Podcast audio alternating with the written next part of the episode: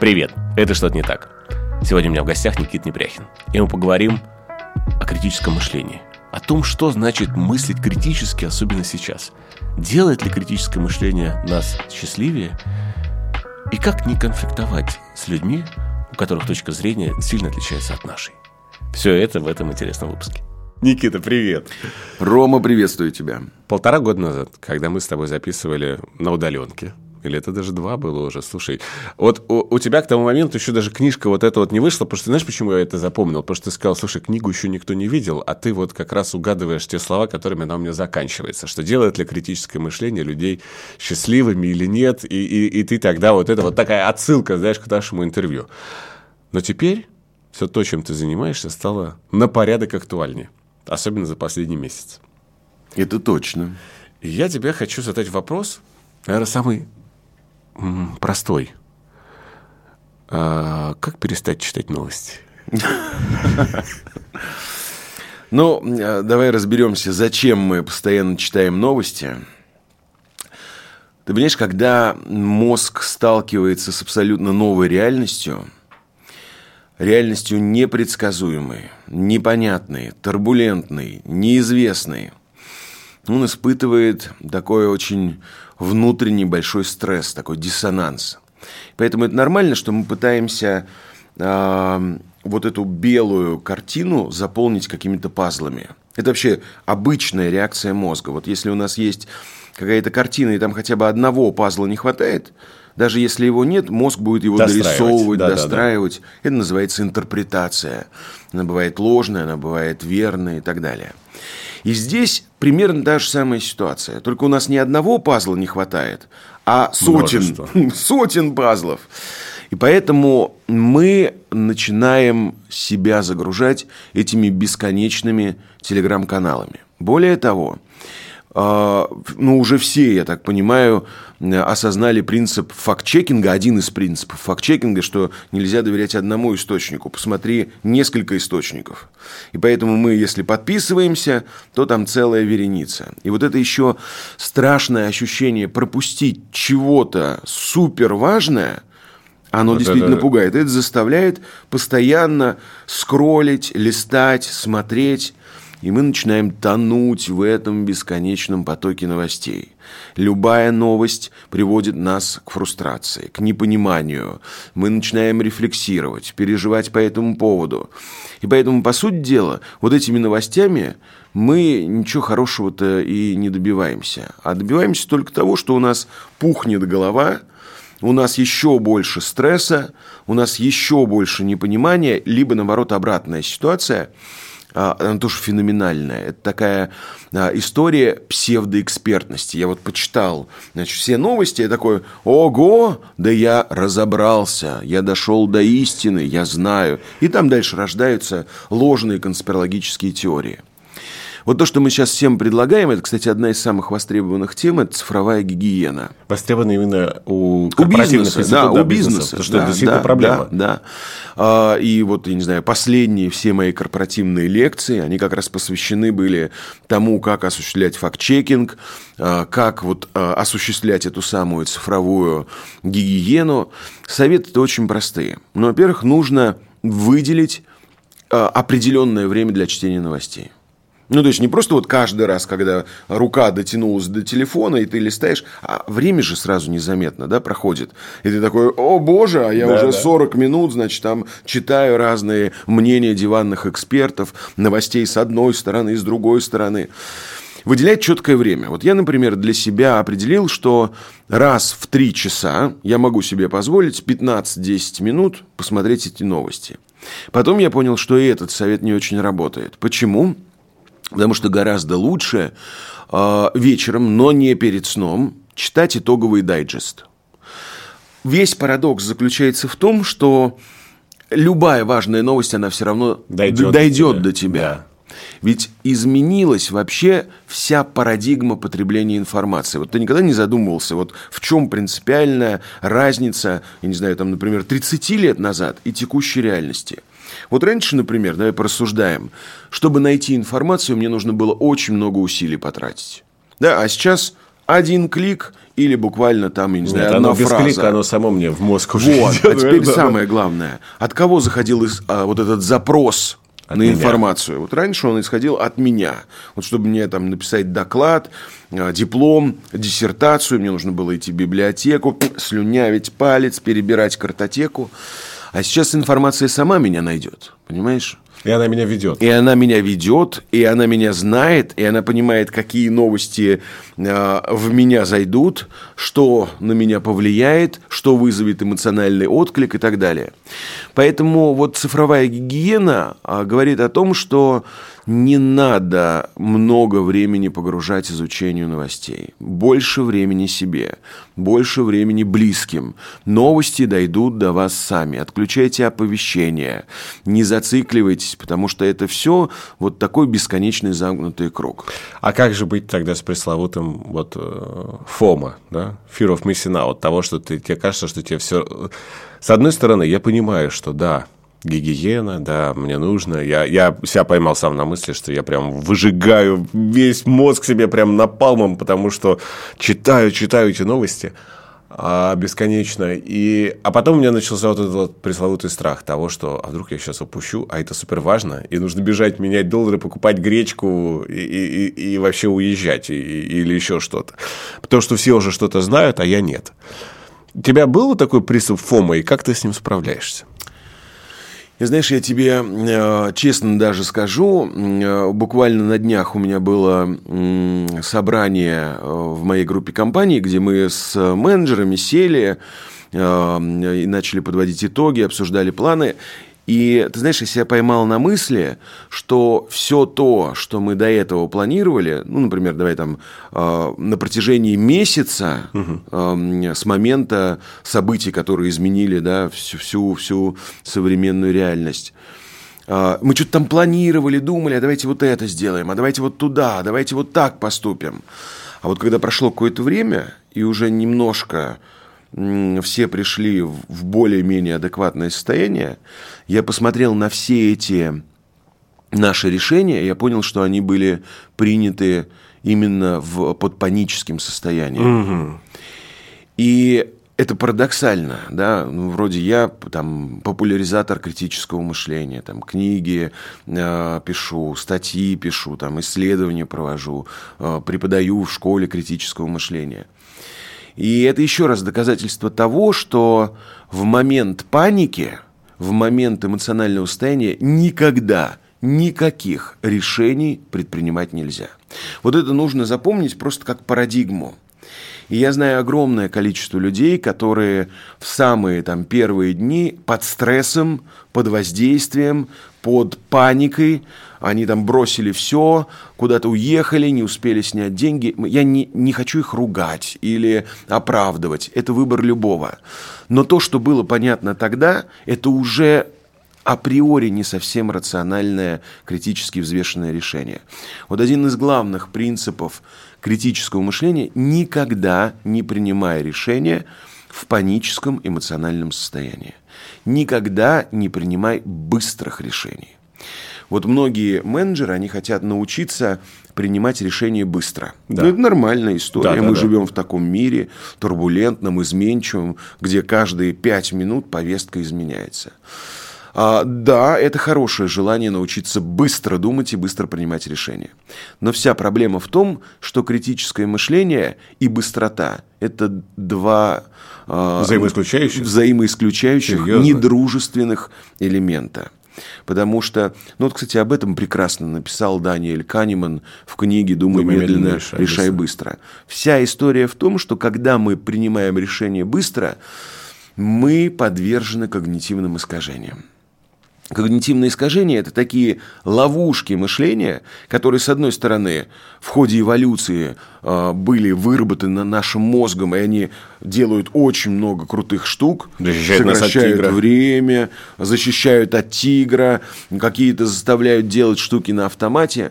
А с другой стороны, в момент, когда перед нами очень высокие ставки, э, эти когнитивные искажения заставляют нас сесть в лужу и ошибаться. Поэтому вот знаешь, Роман, тут надо просто свыкнуться вот с этой парадигмой ключевой. Никаких решений в гиперэмоциональный момент. А сейчас вот как раз та история, а, история паники, накручивания, пропаганды, а, информационных всяких воздействий, как с одной стороны, так и с другой стороны, с третьей, пятой, десятой. И сейчас не то время, когда мы в состоянии сделать какие-то взвешенные рациональные выводы. Слушай, а как тогда вот во всей этой связи мне попытаться хотя бы минимально сохранить, э, сохранить себя, хочется сказать, но я чуть более предметно задам этот вопрос, сохранить трезвость своего мышления. Вот что является оплотом трезвости мышления вот в, в, в эпоху, когда все, особенно, знаешь, то есть проблема еще помимо э, новостных каналов, которые мы видим, это м, то, что люди еще стали очень неустойчивые, и к тебя очень часто начинают раздраконивать другие люди, которые приходят к тебе и тоже начинают тебе что-то подсыпать и говорить, все пропало, шеф там, и, или кто-то в обратную сторону. А, люди стали более тревожны, э, и трезвость мышления сохранять в этот период особенно сложно. Вот если бы ты говорил как раз про основные составляющие трезвости мышления, как их сохранить? Ну вот давай разделим этот вопрос на две части, потому да. что, с одной стороны, это вот какие принципы нам могут э, позволить сохранить адекватность какую-то, да, а да. с другой стороны, что делать с людьми, которые что-то там вот навязывают, все время начинают спорить, навязывают свою точку зрения. Вот это второй будет вопрос. Да, да, это вот мы... Вот, вот первый, ты знаешь, вот ты сейчас пока говорил, я понял, что у меня метафора даже есть. Есть очень хороший совет, когда ты выпил лишнего, и ложишься спать, и у тебя начинается вот вертолет. Ну, наверняка у кого-нибудь он был в жизни хоть раз. Если был, поставьте лайк этому видео. А вот когда тебе начинается немножко кружиться, что тебе нужно положить ладонь на тумбочку. Ну, хитер. На ну, тумбочку. Вот это ход. Да? У кого были вертолеты, поставьте пальчик вверх. Ну, конечно, Нет, чтобы вот кто читал книгу «Анатомия заблуждений», поставьте лайк. Вот, а вертолет, и надо положить ладонь на тумбочку рядом, чтобы у тебя твой вестибулярный аппарат пришел в норму и просто в этот момент дал состояние, что не, мы не отравлены, все с нами в порядке, ничего у нас не вращается, земля из-под ног не уходит. Вот есть ли какой-то инструмент, позволяющий сохранить, знаешь, вот про трезвость сказал, и сам себе такую метафору, и дальше мозг простроил. В общем, где эта тумбочка, куда где можно... эта тумбочка, куда можно руку. ладошку положить и понять, что вообще все нормально с твоим миром, и вот, вот чуть-чуть заземлиться, что ли, правильно? Ты знаешь, у меня был точно такой же вопрос, а, потому что в какой-то момент я тоже поддался панике, ровным счетом, как и а, когда мы встречались с тобой а, да. два года назад, да, в начало 20, пандемии, да, в начале да. пандемии. Но тут ну, можно меня понять, да, я предприниматель, и одно дело, когда ты переживаешь и несешь ответственность за самого себя, а другое дело, когда у тебя целая команда, да. Я тоже в какой-то момент поддался панике и какому-то отчаянию и непониманию тому, что делать, куда бежать, за что браться. Опять же, помогал принцип никаких решений здесь сейчас, да, вот это как бы то, вот то, что я за всю свою жизнь понял, в иррациональных, гиперэмоциональных моментах никаких решений. Потом будешь об этом жалеть. Знаешь, я к своим ребятам из школы критического мышления тоже обратился с таким же вопросом. Потому что они же все у меня там философы, кандидаты философских наук и так далее. И они мне дали несколько советов, а, из а, стоицизма. Я знаю, О. что ты программу делал отдельную да. про стоицизм. Нельзя сказать, что я не знал об этом философском движении или об этой философской школе. У меня скорее такой, знаешь, скепсис был, как у многих из нас, ну типа философия, но это же не про нас, не про бизнес, не про прикладные вещи. А, и вот когда ребята мне там рассказали со своей стороны, да, потому что это люди, которые там годы изучают это, погружаются, труды смотрят, как это все было, как это все влияло на историю. Я с удивлением увидел, что, оказывается, большинство статусов из контакта – это парадигмальные вещи из стоицизма. Что большинство принципов из психотерапии – это принципы из стоицизма. Их очень много. Я думаю, что я не буду даже тратить время с рассказами о том, что это такое. Пусть наши зрители посмотрят выпуск, да, э, где все предметно разжевано. Я лучше тебе расскажу, Практики что мне помогает. Вот. Да? Значит, э, я для себя выделил два принципа от стоиков, которые мне лично, правда, Выдерживай очень... большую паузу между словом «от» и «стойков». То у тебя сейчас прозвучало «от стойков». И все думают, что есть еще есть стойки, а есть отстойки. Отстойки. В общем, да, стойки – это кто стоицизм, а отстойки – это кто не верит им. А, значит, их два принципа. Один принцип называется визуальная, а, негативная визуализация, а другой принцип – дихотомия контроля. Общем, нужны смотри, подробности, да. Подробно, да, так, так непонятно. Очень крутой принцип. Ведь это на самом деле то, чему нас учит и психология в том числе. Вот негативная визуализация. Ты наверняка знаешь такую русскую пословицу «что имеем, не храним, потерявши плачем». Мне всегда всю мою жизнь казалось, что в этой пословице невероятно крутой ну, как бы смысл заложен. И вот этим пользовались, как ни парадоксально, стоики, перед которыми стояла задача э, сохранять самообладание, да, э, идти иногда против системы, смиренно принимать всю страшную реальность. А, что они делали? Вот принцип негативной визуализации заключается вот в чем. Давай сначала небольшую преамбулу.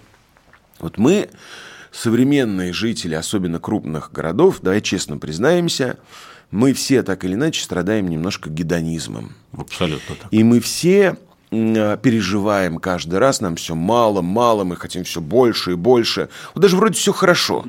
И квартира есть там, и работа есть, и зарплата есть там, и личная жизнь там есть. Но мы все время начинаем думать, так, этого мало. А вот почему у меня не трехкомнатная квартира, а двухкомнатная. Это что это я на своем месте э, уже полтора года работаю, почему у меня нет повышения, а почему у меня нет шубы, а почему у меня нет новые машины, а я давно не ездил туда-сюда. Вот это вот чрезмерное потребление – это то, что тоже в свое время беспокоило стоиков. Они такие, знаешь, аскетичные, рациональные парни довольно были. И вот они пользовались простым принципом – Хорошо, чтобы перевести фокус внимания с этого чрезмерного употребления, а мы же переживаем, да, из-за этого. То есть вроде все хорошо, а мы начинаем нагнетать, стрессовать, этого нет, карьера не строится, а нам еще твои гости, кстати, в программе все время рассказывают про успех, нам говорят, давай, будь успешней, иди вперед, туда-сюда. Нет у меня таких гостей, неправда. Есть, смотрел. Вот из, из-за таких гостей мы фанаты твоего канала, смотрим все это и начинаем испытывать стресс, переживаем тревогу. тревогу. Да. Так вот, стойки предлагают представить, это называется негативная визуализация, а что будет, если я лишусь того, что я сейчас уже имею? Вот я переживаю по поводу того, что, о Господи, я хочу новую машину. А ты представь, что будет, если у тебя сейчас, вот твоей, пусть и старенькой, пусть и не отремонтированной, пусть и покоцанной, что будет, если и этой машины у тебя не станет? Каково тебе будет? И вот тут ты понимаешь, что реально даже если не будет того, что сейчас есть, и, может быть, я даже недоволен а, тем, что есть, а, как по-другому все изменится? А мне тогда придется вообще ходить пешком, а, очищать все время ботинки, э, будут мерзнуть ноги. Вот эта перефокусировка на то, что цени то, что есть сейчас, цени то, что ты имеешь, она мне лично очень сильно помогает. У меня тоже иногда бывают такие, знаешь, это признаки гедонизма. А потом я сижу и думаю, слушай, Непряхин, ну не наглей вообще. Цени то, что сейчас есть. Живи сегодняшним днем. Цени и храни, что есть сейчас у тебя. Вот это называется негативная визуализация. Представить, а что будет, если, если я лишусь сейчас этого. И вот, знаешь, это реально очень хорошо отрезвляет, и ты понимаешь, что, блин, мы на самом деле такие неблагодарные, мы на самом деле не ценим того, что есть, и вот эти все наши переживания, о Господи, там, я не знаю, я не могу купить Луи Виттон, закрыли Икею, а, я не э, подорожал Макс Рояль в Турции. Вот это все, ну, блин, это, это смешно вообще по полной программе. Смешно. Вот этот принцип называется негативная визуализация. Мне он очень помогает. А второй с невероятно второй, каверзным названием? Да, дихотомия контроля. А, ты наверняка слышал, э, очень часто у мудрых людей статус ВКонтакте «делай, что делай, что можешь или что хочешь, и будь, что будет». Вот это принцип стоицизма. Заключается он в чем? Дихотомия, разделение. Вот стойки всегда делили сферы ответственности, на что ты можешь повлиять, а на что ты не можешь повлиять.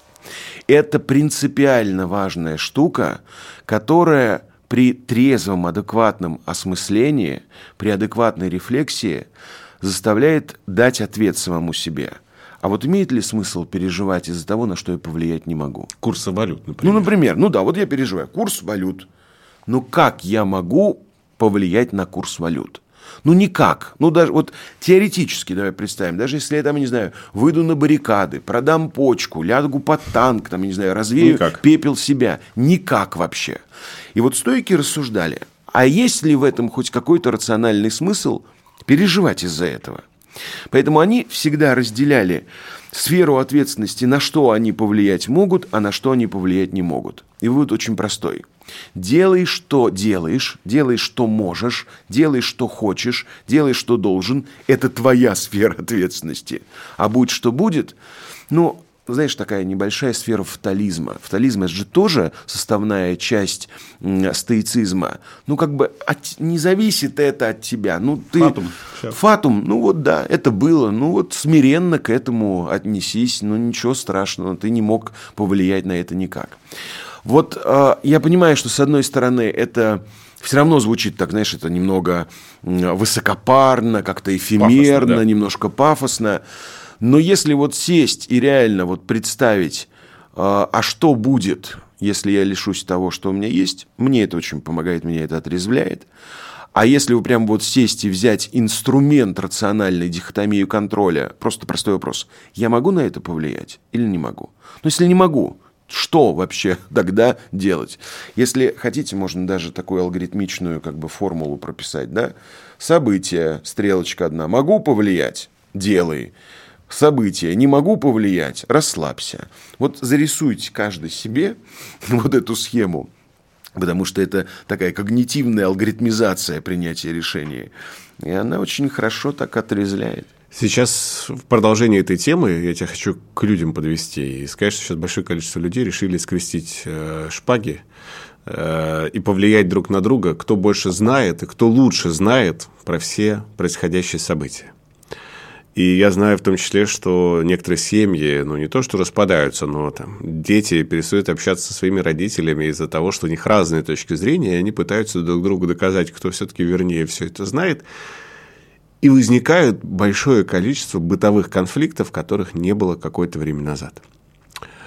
А, что со всем этим делать? И нужно ли вообще пытаться оказать влияние на другого человека, его как-то переубедить, привнести ему критичность мышления, что сейчас особенно молодые ребята пытаются привнести своим родителям. А, и, и, и, и что с этим делать-то вообще? Эти чайку пока подолью. Роман, очень, очень хороший вопрос. Спасибо. Чай прекрасный. Спасибо большое. Это какой-то продукт плейсмент? Нет, это Нет? просто какой-то хороший э, пуэрчик от... Э, просто я, я все жду, когда в какой-то момент... От новосибирского а, дилера. А, да, ты, ты так скажешь, там это... Ахмат лучший, лучший да, да, по акции, пятерочка. Нетушки.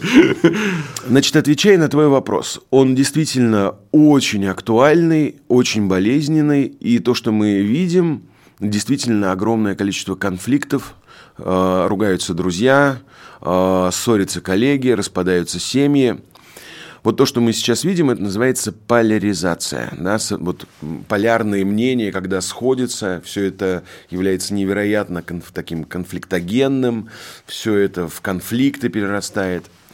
Кстати, самые последние исследования поделюсь с тобой. Мы буквально вчера общались с замдекана факультета психологии МГУ Александром Марковичем Рикелем, а он знатный такой исследователь межпоколенной коммуникации. Вот последние исследования, а, они как раз задавались вопросом, какие социальные группы больше всего подвержены сейчас, в данный момент, поляризации. И оказалось, это как раз межпоколенная история. То есть люди разных возрастов. То есть вот эта вот вечная проблема отцов и детей, она сейчас наиболее актуальная, наиболее острая. Давай вот начнем отвечать на этот вопрос немножко издалека. И зададимся другим вопросом.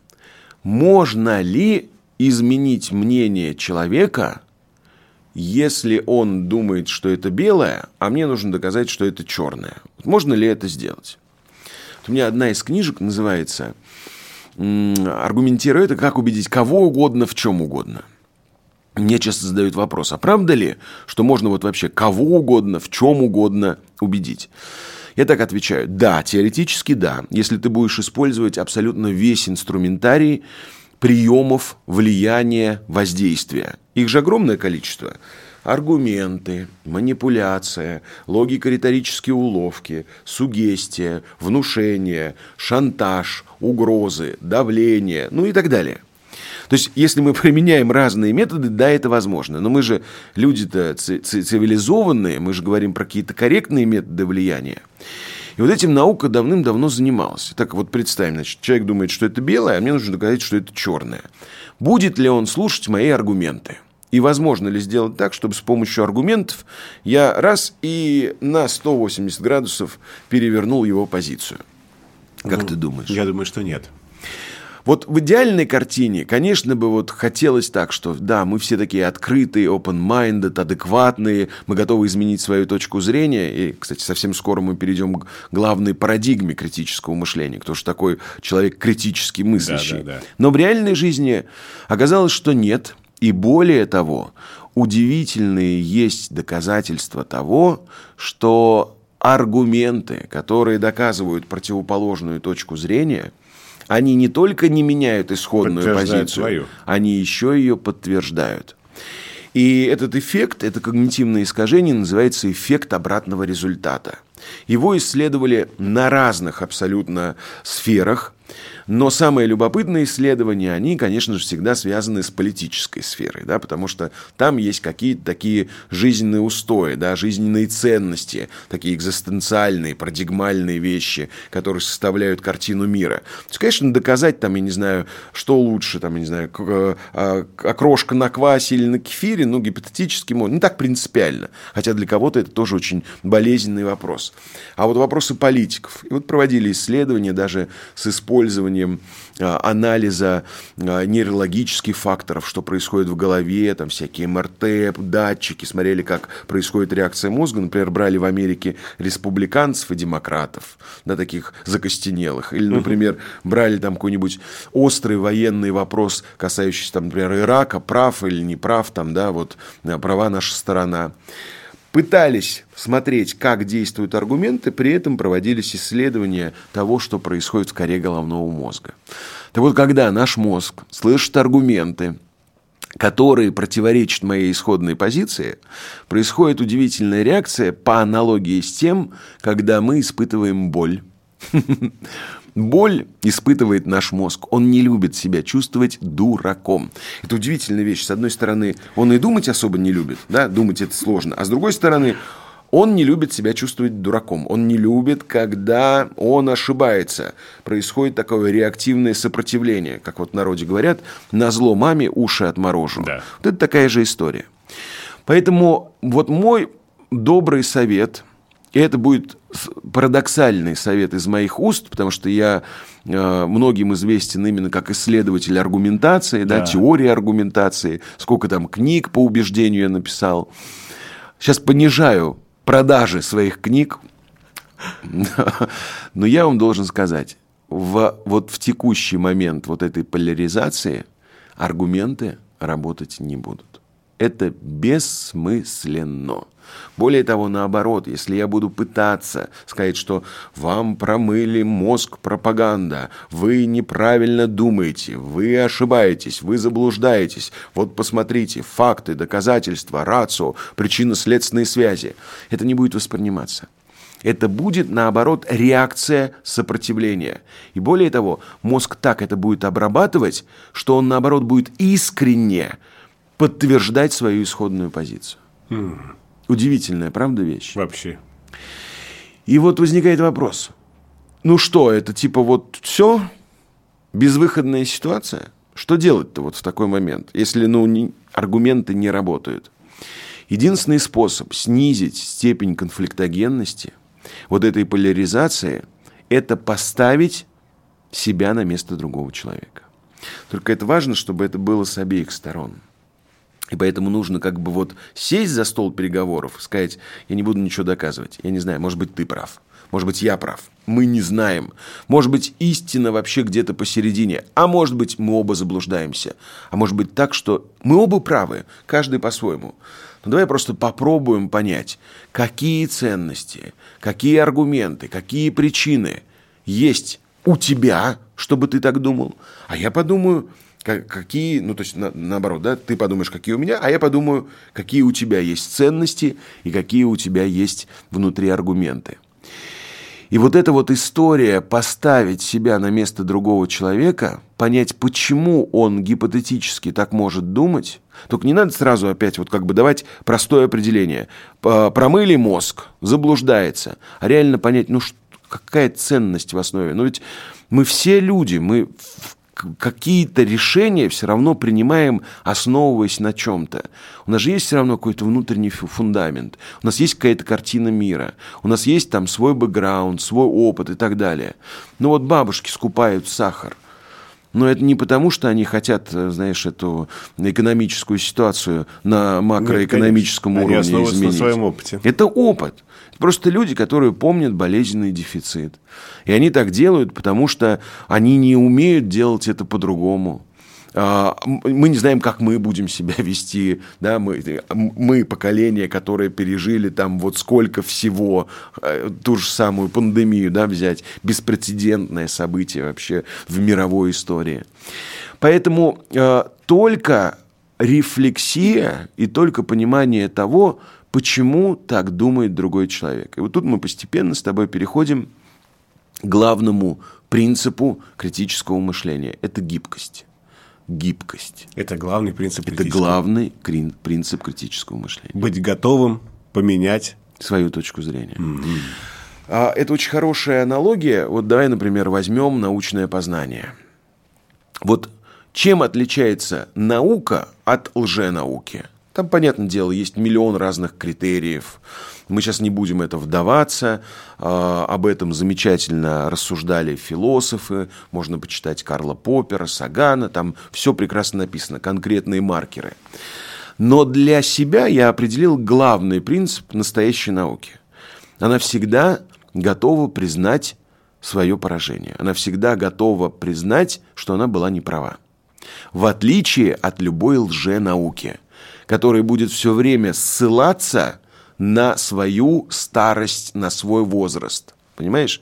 Вот мы с тобой обсуждали до эфира как раз там про астропсихологов, про астрологию, нумерологию, экстрасенсорику, паранормальное.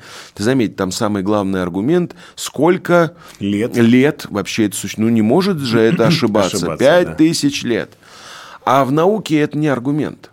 В науке, вот мы, не знаю, там, давай вот вспомним, допустим, мы думали, что Солнце, а, а да. значит, вокруг Земли. Все, появились новые данные. Что говорит настоящая наука? Сори, ребята, извините, Наоборот. ошиблась. Наоборот, оказывается.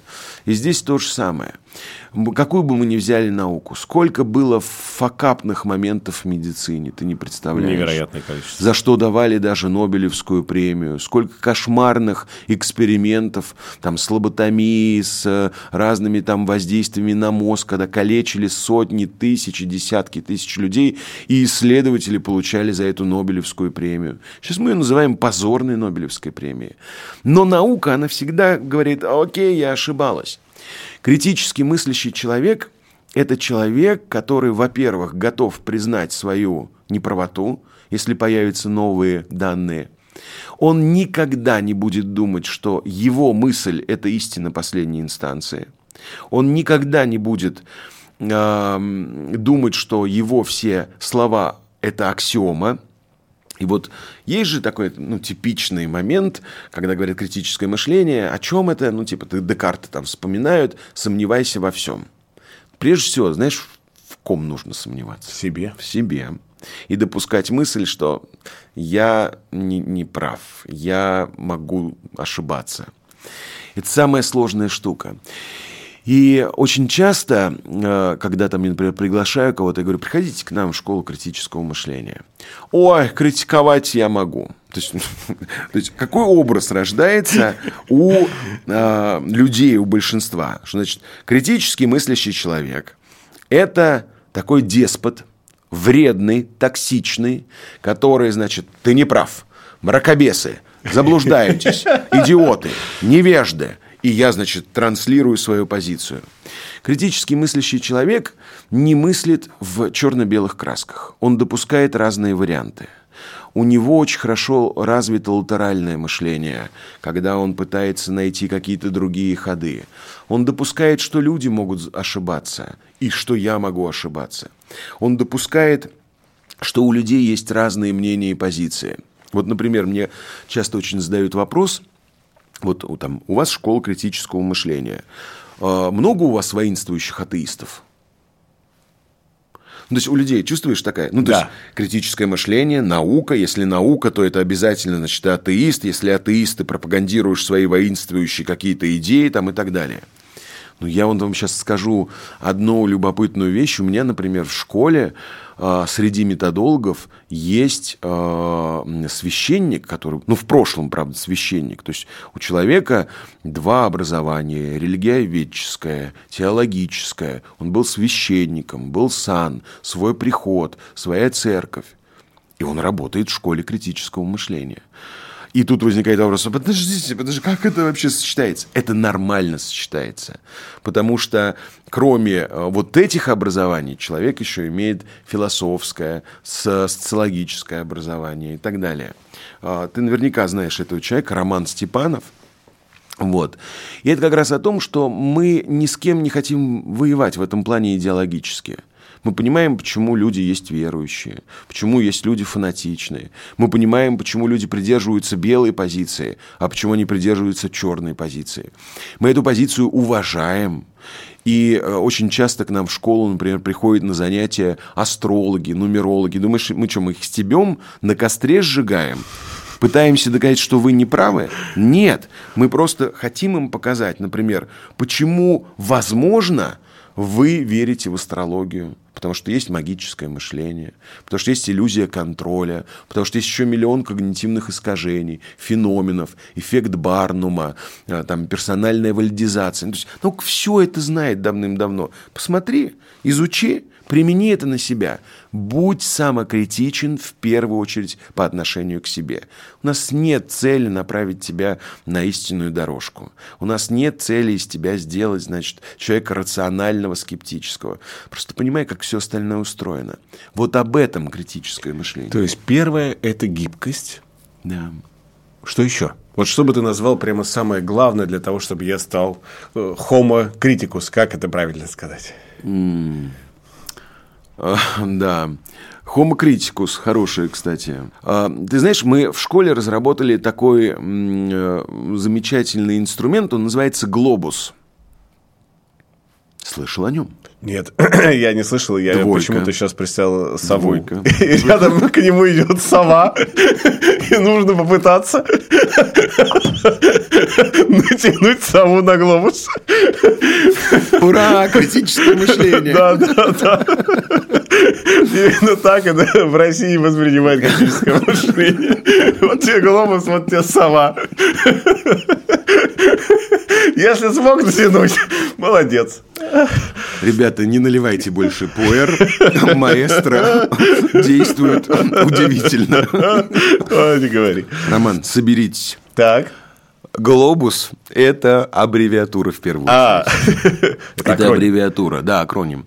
А, смотри, мы долгое время пытались ответить на вопрос, а как это мыслить критически? Ну, кстати, такой реально сложный вопрос. А я люблю всегда, чтобы все было очень системно, лаконично, прикладно, алгоритмично, ну, чтобы вот не просто там вот э, как-то рассуждать, что-то там долго изучать. Вот возьми конкретный инструмент, попробуй его применить. Мы ломали, ломали голову, и в результате долгих там трехлетних изысканий у нас родился этот самый глобус. Давай попробуем расшифровать вместе в режиме реального времени, прямо порассуждаем, а, какие там вот а, первые буковки этой аббревиатуры как они, соответственно, могут, что это за слова такие. В общем, мы отвечаем на вопрос, как мыслить критически, ответом будет служить наречие. Да?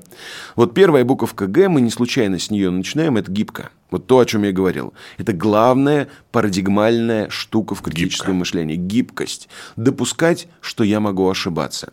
Вот помнишь, мы с тобой говорили, единственный способ, как понизить поляризацию, это встать на место другого человека. Это и есть гибкость. Да, это и есть гибкость в том числе. Допускать мысль, что я могу ошибаться.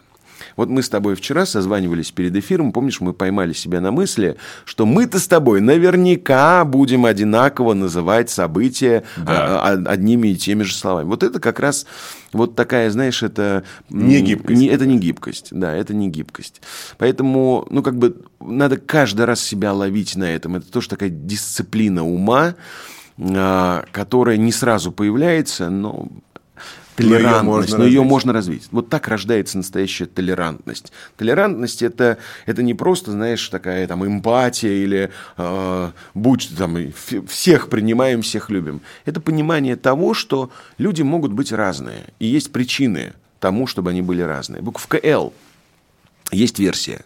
Я намекаю, что здесь фундаментальная будет наука, э, на которой и базируется критическое мышление. Мыслить критически – это мыслить ла логично.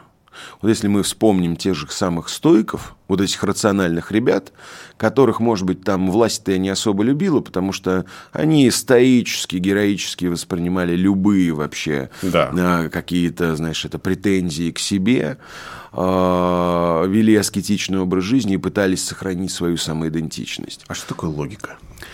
Вот они э, больше всего любили, у них было три таких науки, три дисциплины, вокруг, стро... вокруг чего строился вообще весь стоицизм, о чем мы с тобой говорили. Это физика, это логика и это этика. Вот этика для них была э, такой царицей, потому что это разговор уже высшей категории про нравственность. Что такое логика? Давай очень э, дадим простое э, определение. Логика – это наука о правильности рассуждения о правильности рассуждения. То есть не надо там ничего искать, какой-то глубинный смысл. Есть логика формальная, есть логика неформальная, которая изучает теорию аргументации. То есть вот я, например, всю жизнь занимаюсь неформальной логикой. Мне интересно, то есть предмет моего научного исследования – это то, как мы выстраиваем свои аргументы, как мы доказываем тезис, какие аргументы, как мы выстраиваем причинно-следственную связь, структуру, последовательность, доказанность, глубину, релевантность, универсальность, все вот это. А в целом логика – это наука о том, как мы правильно рассуждаем. Что изучает логика? Вот да, такой ликбез. В трех словах, что изучает логика. Первое. Логика в качестве предмета изучения смотрит на такую штуку, как понятие. И наверняка ты знаешь, есть такой инструмент, э, очень крутой, круги Эллера когда мы смотрим, как понятия взаимосвязаны между собой. И мы часто, например, там, вот, я не знаю, давай представим, там, вот у нас э, стакан, там, я не знаю, кружка, тарелка, мы рисуем большой круг под названием посуда, а внутри уже всего этого будет. Или там берем два понятия, студент и медик – как они будут взаимодействовать между собой. Они будут немножко пересекаться. И это означает, что какие-то медики не являются студентами, какие-то студенты не являются медиками, а какие-то студенты являются медиками, их меньшинство.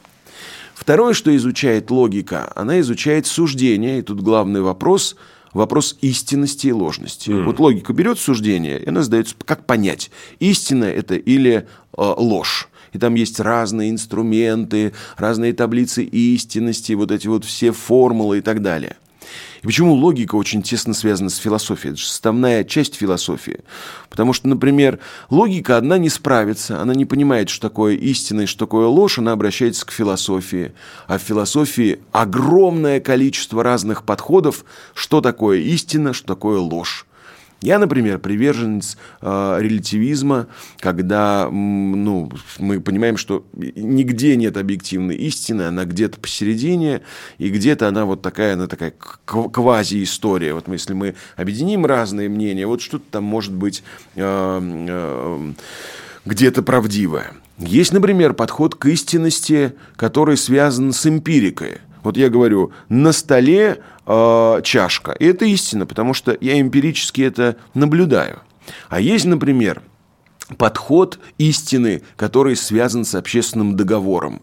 Вот, например... Договорились. а, Мы договорились, да, вот я говорю, э, Роман, суждение «Москва – столица России» – это истина? И ты говоришь, да, истина. А почему истина? Ну, не потому что я это наблюдаю, не потому что э, какие-то есть там, я не знаю, э, причинно-следственные связи. Просто народ так договорился. Они сели и сказали, так, давайте, значит, будем считать Москву столицей России. А, Давай еще раз напомним. Значит, логика о чем?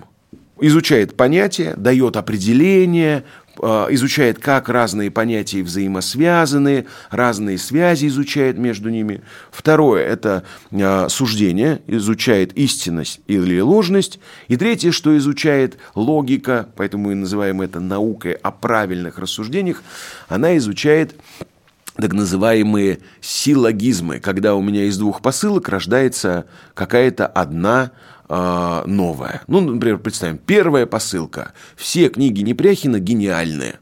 Посылка номер два. Анатомия заблуждений, книга Непряхина. Какой вывод ты из этого сделаешь, Роман? Что она гениальная. Как ты это сделал? Л логика, правда? И вот смотри, это же реально, вот если так немножко абстрагироваться, сейчас побуду таким немножко, это, знаешь, это занудой. Ведь у нас всего есть два отдельных суждения, и вот она вот магия логики. Мы из этих двух суждений сделали в ходе когнитивных операций вывод – и у нас родилось новое суждение. Если все книги гениальны, а эта книга его, значит, Значит. и эта книга гениальна. А дальше логика уже начинает изучать. А какое это рассуждение, а какой это силлогизм? Дедуктивный, индуктивный, вероятностный и прочее, прочее, прочее. Вот о чем логика. И э, опять возвращаемся к глобусу, да, у Да. нас такая верхнеуровневая история. Значит, L – это логика. То есть каждый раз, когда я принимаю решение, я задаюсь вопросом, а насколько это было логично? Вот реально, я правильно понятие определил? Об одних и тех же ли дефинициях мы говорим? На одном ли мы языке говорим? Правильно ли мы понимаем и трактуем термины? А есть ли у нас причинно-следственная связь? А вот, например, мы э, рассуждаем так, с чего мы взяли вообще, что первая посылка, что все книги Непряхина гениальны, она Исходя вообще или чего? не истинна? Да, Исходя да, из да. чего? Есть ли этому доказательства? Вот что такое мыслить логично. Да? То есть мы берем основные инструменты из формальной логики, их используем. И это не кто-то там, знаешь, это не городские какие-то там сумасшедшие, не сумасшедшие ученые с огромными диоптриями, там, с ерошенными волосами, где-то там в лаборатории что-то делают. Это абсолютно ежедневная рутинная человеческая функция. Буковка О. Есть версия? Объективно. Вот это как раз э, ошибочная история, потому что вот смотри, можешь ли ты про меня сказать, э, вот, например, я говорю, Роман, я критически мыслящий человек, э, я тебе что-то говорю, я говорю, это объективно. Ну, это конечно. объективно. Ну, и ты так на меня посмотришь и скажешь, ну, здрасте, мордасте, ну, как это? Да нет вообще ничего объективного. Вот. Нет ничего объективного. Что такое объективное? Объективное – это то, что выбирает большинство. Вот это для нас объективное. Объективное очень часто мы соотносим со здравым смыслом. Здравый смысл. А что такое здравый смысл? Это опять мнение большинства. Как по-английски будет здравый смысл? Common sense. Common sense. А что такое common sense? Так принято. Нет, мнение большинства. Ну да. Common sensus, то есть это мнение большинства. То есть, представляешь, какая интересная штука? Мы называем э, здравым смыслом то, что выбирает большинство. Надо ли задавать вопрос а, О конформизме. Да, о конформизме, там, о влиянии толпы и общественного мнения. И такой вопрос. Может ли большинство ошибаться? Может. Может. Ошибается ли часто большинство? Да. Да. Может ли быть большинство правым? Да. Вот видишь, объективно. Часто. Как видишь? объективно. Непонятная штука. Поэтому буковка О – это не объективность, а это обоснованность. Вот каждый раз, когда я принимаю решение, я беру вот этот глобус, я прям веду пальцем, например, буква Г, я говорю, так, Никита, а это я, ну, сколько альтернатив я предложил? Сколько у меня было гипотез? Или я вот первое попавшееся решение, по проторенной дорожке я иду, и я его принял. Если я делаю это из раза в раз, значит, это не гибко. Но, блин, ну вот ты поднимись над ситуацией. Ну, вот все западные, да, моногеры, они мечтают. Что они мечтают? Чтобы у них был хеликоптер-вью, подняться над, увидеть всю картину целиком, увидеть возможные вариации. Что они еще хотят? Они хотят выходить out of the box. Но ну, если мы классический зарубежный менеджмент берем, да, выходи за рамки, не, не мысли шаблонно, да, не мысли в черно-белых моментах. Дальше веду пальцем, буковка «Л». А есть ли вообще логика? Я проанализировал причинно-следственные связи. И буковка О обоснованно. Я прям приучил даже всю свою команду. Вот мы приняли решение, а теперь давай три аргумента, почему мы это решение приняли, почему это решение правильное. И если у тебя от зубов не отлетает 3-5 аргументов в поддержку твоего решения, значит обоснованности нет. Буковка «Б» в глобусе. Беспристрастно. Самая, пожалуй, сложная штука – Потому что так устроен наш мозг, что мы привыкли подгонять реальность под свою картину мира. Мы выборочно выбираем какие-то факты. Вот, кстати, э, самая страшная картина, которая есть в рамках, э, опять же, текущей реальности, новостей, пропаганды, поляризации, это предвзятость подтверждения. Что это означает? Опять так работает наш мозг, что мы выбираем именно ту новость, те факты, которые соответствуют нашей картине уже, мира. Да. да, вот это называется предвзятость подтверждения. А вот беспристрастность – это как раз то, когда я не пытаюсь подогнать э, факты, данные под свою картину мира. А когда я говорю так, я принимаю это решение не потому, что я так хочу, не потому, что оно мне нравится, а потому что так наиболее правильно – Потому что так наиболее безопасно. Потому что так наиболее рационально. Потому что так наиболее финансово оправданно. Понимаешь? И это, ну, каждый раз, когда ты говоришь, задаешься вопросом, окей, я принял это решение, потому что я так хочу, или потому что так надо. Вот это, знаешь, такая внутренняя шизофрения немножко происходит, но без этого никак. Умение понимать, это я хочу или это так надо. Это две большие разные вещи. Буква, буква У в глобусе, да, у нас угу. получается, давай вспомним, гибко, логично, обоснованно, беспристрастно. Буква У – это упорядочено. Это тоже обязательная составляющая критического мышления. Не может быть критически мыслящий человек, у которого хаос в голове. Не могут решения приниматься рандомно – все должно быть подчинено какой-то закономерности. Я не могу разобраться в ситуации, если у меня каша-малаша из миллиарда новостей из телеграм-каналов. Все должно быть систематизировано, проанализировано, синтезировано и масштабировано по разным каким-то кластерам или областям. Все должно быть упорядочено. Вот это очень важно. Ну и последняя буква «С» я все-таки настаиваю, Роман, чтобы ты не халтурил, а предложил версию. Буковка «С». Хорошо так было. Ага.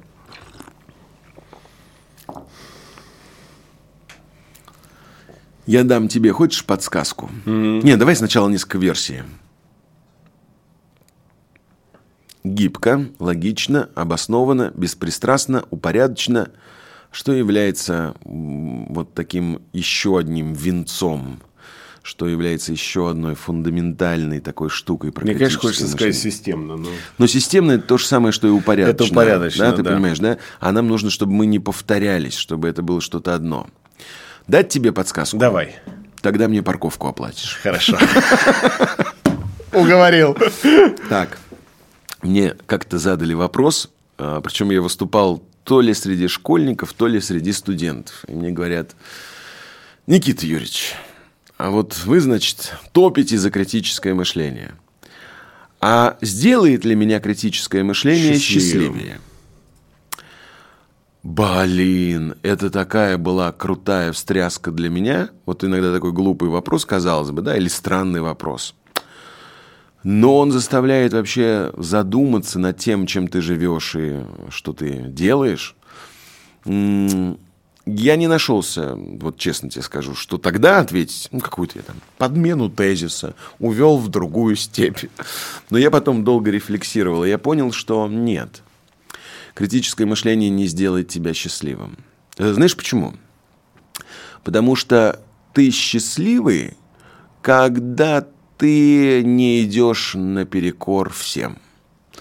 Ты счастливый, никогда ты белая ворона. Но если только нет никаких девиаций, там ярко выраженной демонстративности или что-то мы все-таки о какой-то норме говорим. Проще плыть по течению, проще не сопротивляться. А критическое мышление – это не про счастье, это про самостоятельность. Вот мы с тобой говорили про конформизм, мы с тобой упоминали, да, там, власть толпы общественного мнения. Критическое мышление – это не то, когда я э, там, слышу по заявкам, по многочисленным заявкам трудящихся. Мы слушаем эту песню. Я такой, а, да, это будем слушать. Да. Это бестселлер. О, раз бестселлер. Надо брать. Критическое мышление – это про самостоятельность.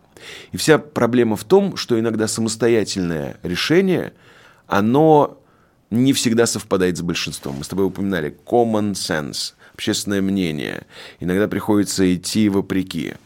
Но э, сама парадигма критического мышления тебя обязывает принимать решения самостоятельно.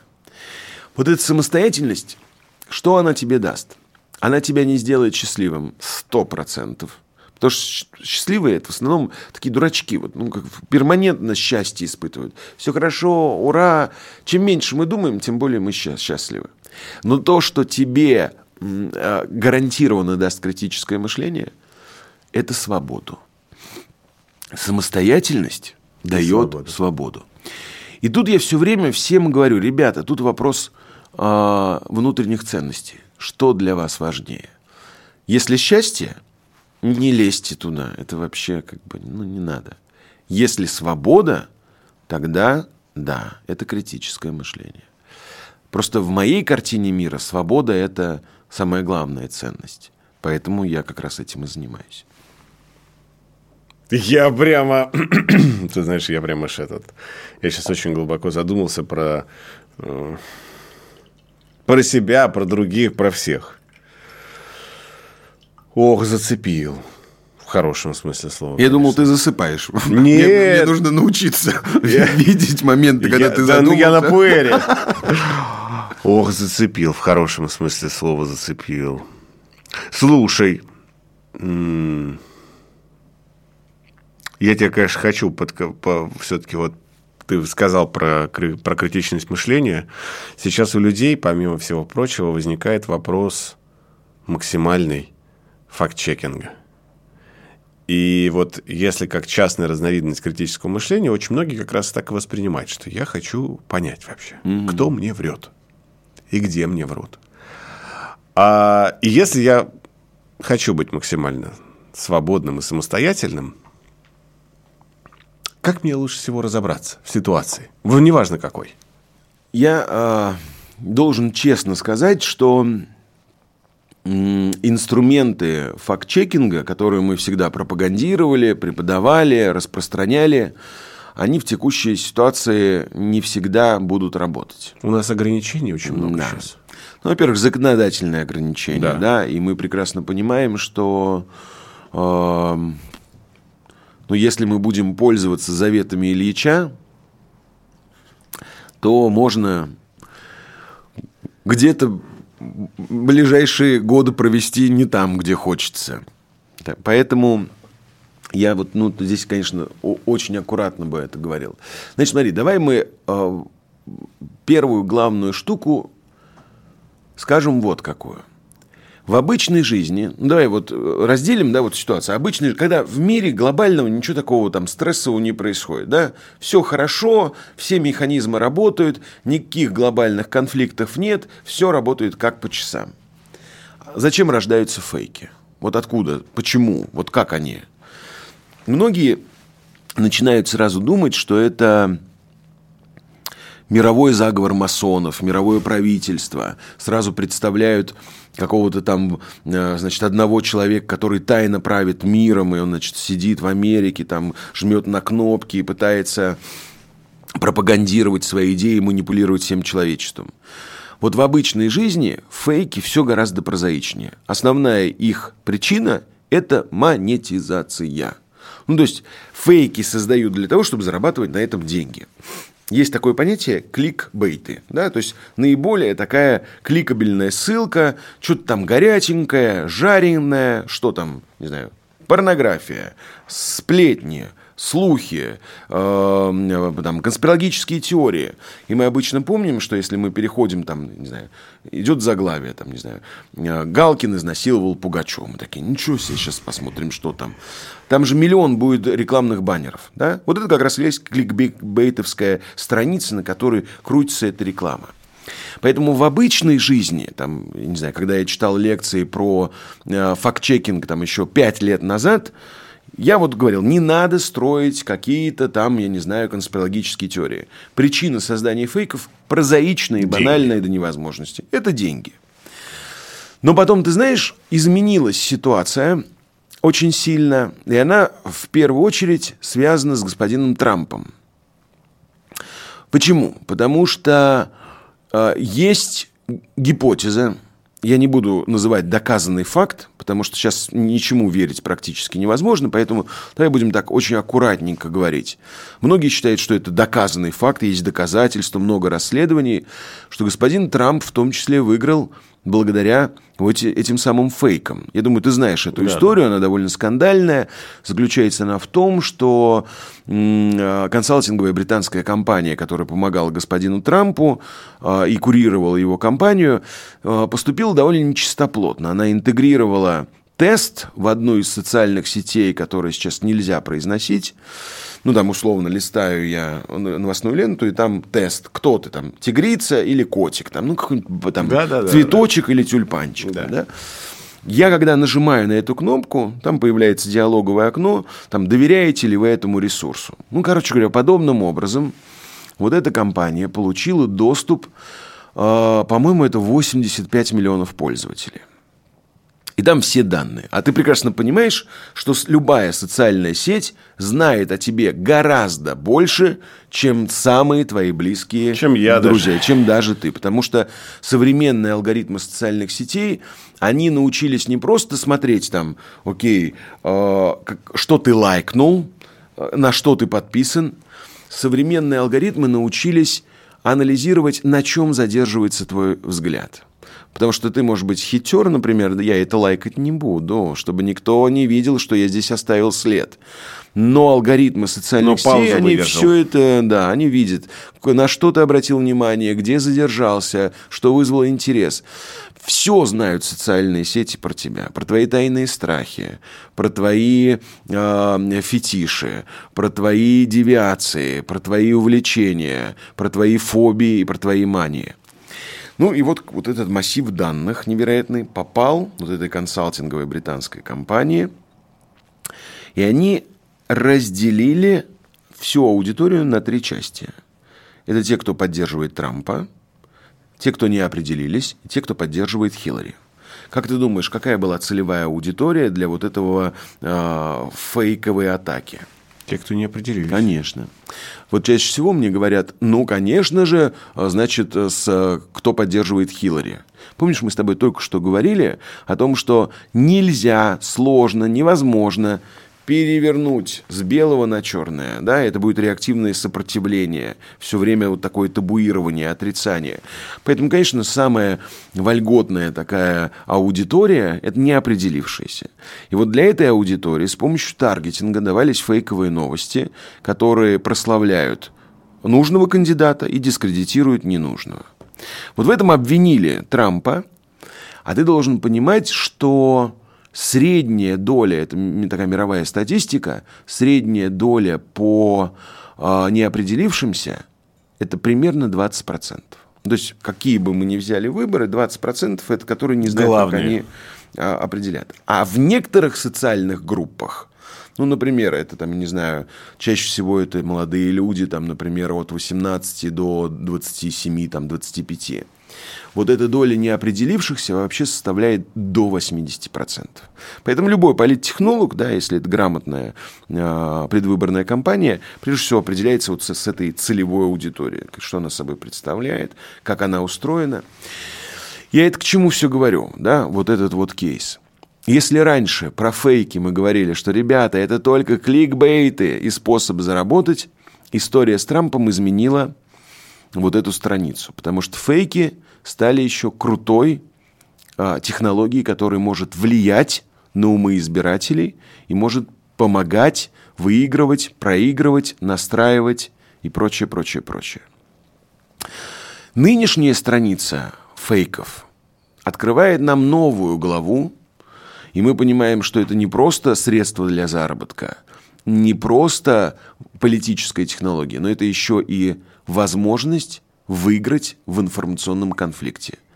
Ну, вообще правильный термин э, это слово другое, которое мы сейчас не можем называть. Ну, давай скажем информационный конфликт. В реальности, на мой взгляд, выигрыш в информационном конфликте гораздо важнее, гораздо нужнее, гораздо более принципиален, чем реальные какие-то действия э, в полях. Это мое мнение, потому что Я здесь согласен. количество целевой аудитории гораздо важнее. Поэтому, э, знаешь, я так тебе скажу. Вот мы сейчас находимся как раз на третьей стадии, да, вот в текущий момент. И я скажу только один совет. Врут все. Ну, то есть врут все. Ну, прям вот заявляю ответственно. Это не потому, что я хочу там угодить и одной, и другой стороне. Это просто Нет, это, это законы. Ну, да, понимаешь, да. Я, я же много там исследовал и историю, и теорию пропаганды, как это устроено и так далее. Врут все, это надо понять. Поэтому давай так мы скажем. Никакой сейчас ты объективности, даже осуществляя факт-чекинг, ты ее не найдешь. Ты ее не найдешь. Это будет понятно уже после, когда что-то устаканится, когда что-то будет происходить. Я всегда использую один из принципов факт-чекинга, когда я беру прямо противоположные источники. Да? Белое и черное, а, государственные и оппозиционные, да, да. Там, местные, зарубежные. Я могу сказать, что фейков и там, и тут, и везде огромное количество. Именно поэтому я думаю, что э, наши стали понимать важность вот этой информационной борьбы и с этим связано такое сильное ужесточение законодательства. Понимаешь? То есть это, это не просто, ну, как многие там прихоть. думают, да, прихоть какая-то, а просто, ну, мы реально живем в абсолютно новой реальности. Абсолютно новой. То есть вот то, что пережило человечество там за последние 30 лет, информационное общество, технологии, э, медиатехнологии, там, там, не знаю, коронавирус, локдауны, закрытие, открытие. Это, ну, это беспрецедентная вообще история. Вот. Поэтому черт его знает, как, как это делать. Но я всегда даю, наверное, такой универсальный совет.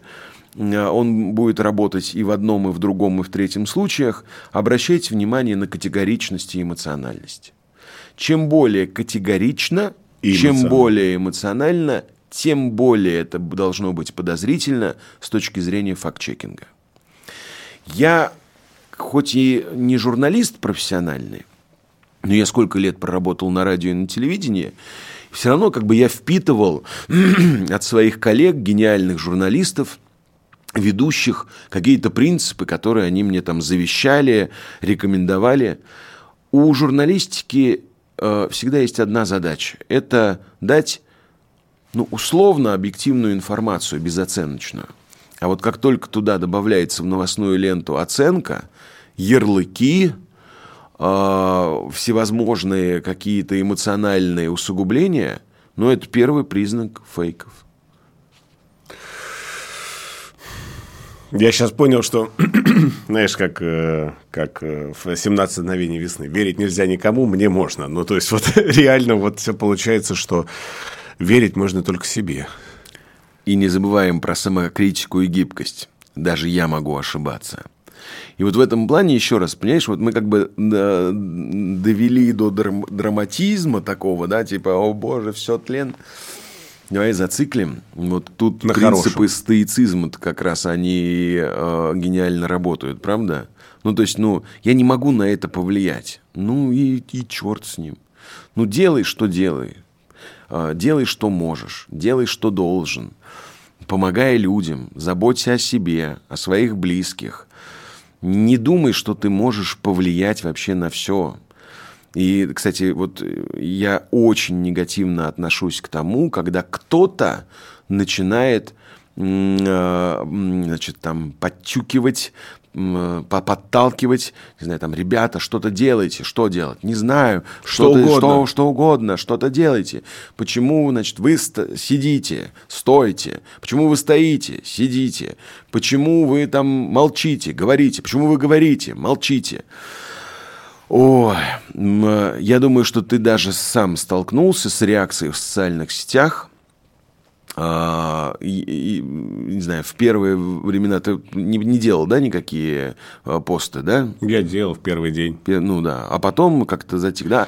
А потом я, я выдержал паузу. А я пытался какие-то делать посты, про критическое мышление, рекомендации, ну, такие очень простые, типа там 10 принципов из критического мышления, как сохранить самообладание, или там 20 принципов, как включить критическое так, мышление. Ну, типа представляю, вот, что тебе прилетело. Ой, вообще, я вот думаю, фига себе, ну вот э, я же вот как лучше хочу, ну вы чего? А потом я опять вспомнил э, вот этот принцип из критического мышления толерантности, умение поставить себя на другое место. Я задумался, у, а если бы я был на месте другой стороны, что бы я бы делал? Да я бы делал то же самое, да еще бы больше. И понимаешь, вот эта вот э, способность э, поставить себя на место другого человека, она многое чего объясняет. И у меня нет ни злобы, ни претензии никому, даже там к, к, к тем людям, которые написали там разные гадости. Я понимаю, почему они так написали. Слушай, мне хочется прям такой, знаешь, вот красивый итог подвести, что у меня сложилось общее интересное впечатление, что критическое мышление помогает нам оставаться людьми на самом-то деле. Потому что очень часто под властью эмоций и под желанием мы начинаем превращаться в каких-то животных легко управляемых, легко натравливаемых э, и перестающих соблюдать какие-то человеческие законы. И мне вот очень сильно отозвалось и про свободу, и про возможность стать на место другого человека и действительно все это рассмотреть и сохранить прежде всего вот в себе человека. То есть почему некоторые, кстати, были потрясающие выпуски о том, что, пожалуйста, сохраните культуру. И многие обращались, что вот в этот непростые времена сохраните культуру вот внутри себя, вовне, ну, то есть везде, потому что она позволит нам дальше как-то вот существовать. Не еще больше поляризировать общество, что сейчас на самом деле происходит. А, не усугублять конфликтогенность, которая сейчас и так она зашкаливающая, и то есть и только, знаешь, вот только спичку все жгут, ждут, чтобы вот э, что-то спровоцировать. А действительно это понимать, понимать себя, понимать других людей а, и понимать, что все фейк. Ну, реально. Блин, да, я с тобой согласен. А, а если ты хочешь еще зафиналить какой-то такой доброй, позитивной ну, штукой, давай. кроме человечности, а, знаешь, критическое мышление, оно даже вообще, это же не про то, что там ничего не существует, вы не, там не правы, да, это не про критику.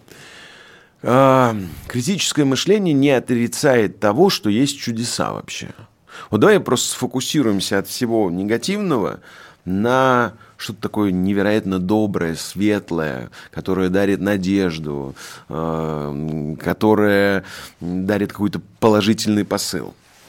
Мне очень нравится один эксперимент э, одного профессора, э, который вообще никак не связан там, с философией или с этикой. Он просто порассуждал, как часто встречаются чудеса в нашей жизни – но вначале, как того требует логика, помнишь, мы говорили, первое – это определение. Да? Вот надо понять, что такое чудо. Он, говорит, он сказал, чудо – это какое-то исключительное событие, которое приходится, ну, к примеру, один раз на миллион. Ну, вроде как, да, ну, неплохой термин, что-то такое, а один да. из миллиона вообще. А далее он обратился к ученым и задал им вопрос, сколько событий мы встречаем вот каждый день. И оказалось, что любое событие, ну, практически каждую секунду происходит я слышу какое-то слово, я что-то вижу, над чем-то наблюдаю и так далее.